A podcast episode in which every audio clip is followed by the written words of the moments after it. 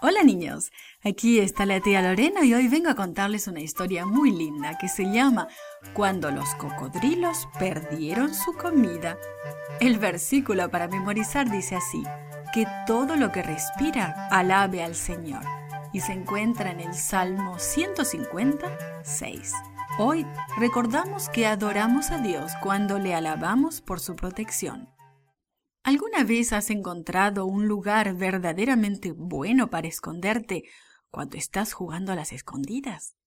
¿Un lugar en que ningún otro pensaría buscar? Ese es el tipo de lugar que la mamá de Moisés estaba buscando. Faraón, el rey de Egipto, tenía miedo. Los israelitas estaban multiplicando. Así que llamó a sus consejeros a una reunión. ¿Qué podemos hacer con respecto a estos israelitas? preguntó. Ya hay demasiados y son muy fuertes. Hasta podrían tratar de tomar posesión de nuestro país. Finalmente estuvieron de acuerdo en que Faraón debía dar una orden. Todos los bebés varones de los israelitas debían morir. Jocabed y Amran estaban asustados y tristes. Tenían grandes esperanzas para su nuevo bebé Dios había prometido enviar a alguien para sacar a su pueblo de la esclavitud. Tal vez su pequeño era esa persona. No querían que muriera. Así que decidieron esconderlo. Durante tres meses pudieron esconder al bebé en su casa, pero pronto empezó a hacer mucho ruido. Jocabed tenía miedo de que los soldados encontraran al bebé, así que la familia pidió ayuda a Dios. Mientras oraban, un plan les vino a la mente.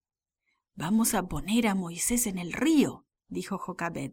Vamos a ponerlo en una canasta, cubierta con brea, para que pueda flotar.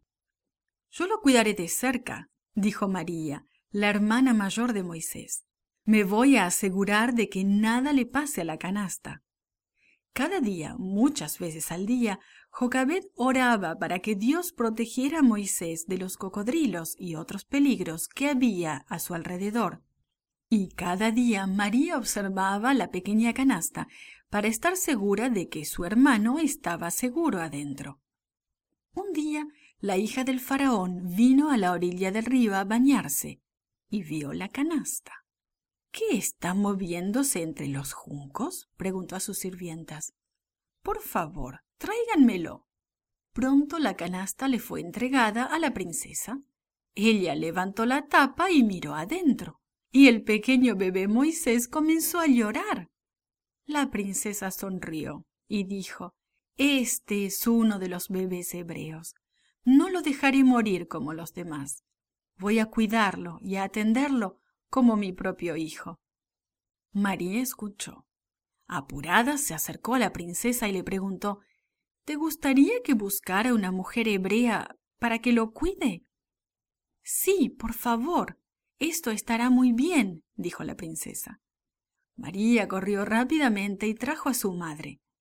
Cuando Jocabet llegó, la princesa sonrió. Por favor, lleva a este niño y cuídamelo, dijo ella. Te voy a pagar bien. Lo enviaré a buscar cuando esté grande.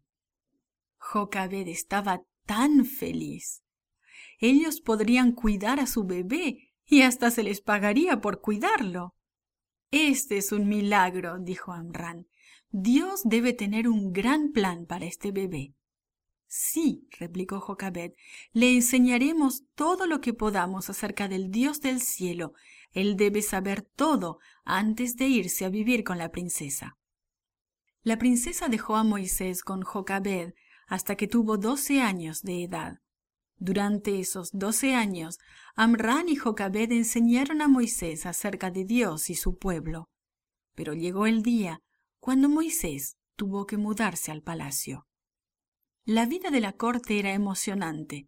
Moisés aprendió muchas cosas allí, pero nunca se olvidó de Dios.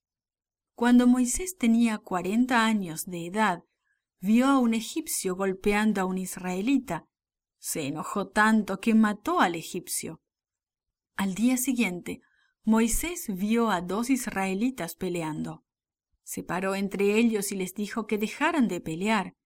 Ellos se volvieron y le preguntaron ¿Nos vas a matar a nosotros también? Moisés se atemorizó. Había hecho algo terrible, y el faraón podía mandarlo a matar por haber hecho aquello. Así que Moisés huyó a la tierra de Madián. Pero aún entonces Dios estuvo con él y lo protegió. Dios tenía una obra especial para que Moisés hiciera. El tiempo en el desierto de Madián le ayudaría para preparar a Moisés para esta obra. Sabes, Dios cuida tan bien de ti. ¿Crees que Él tendrá un plan para tu vida? This podcast is produced by Gracelink.net at Studio El Piso, Singapore. For more children's resources, please visit Gracelink.net.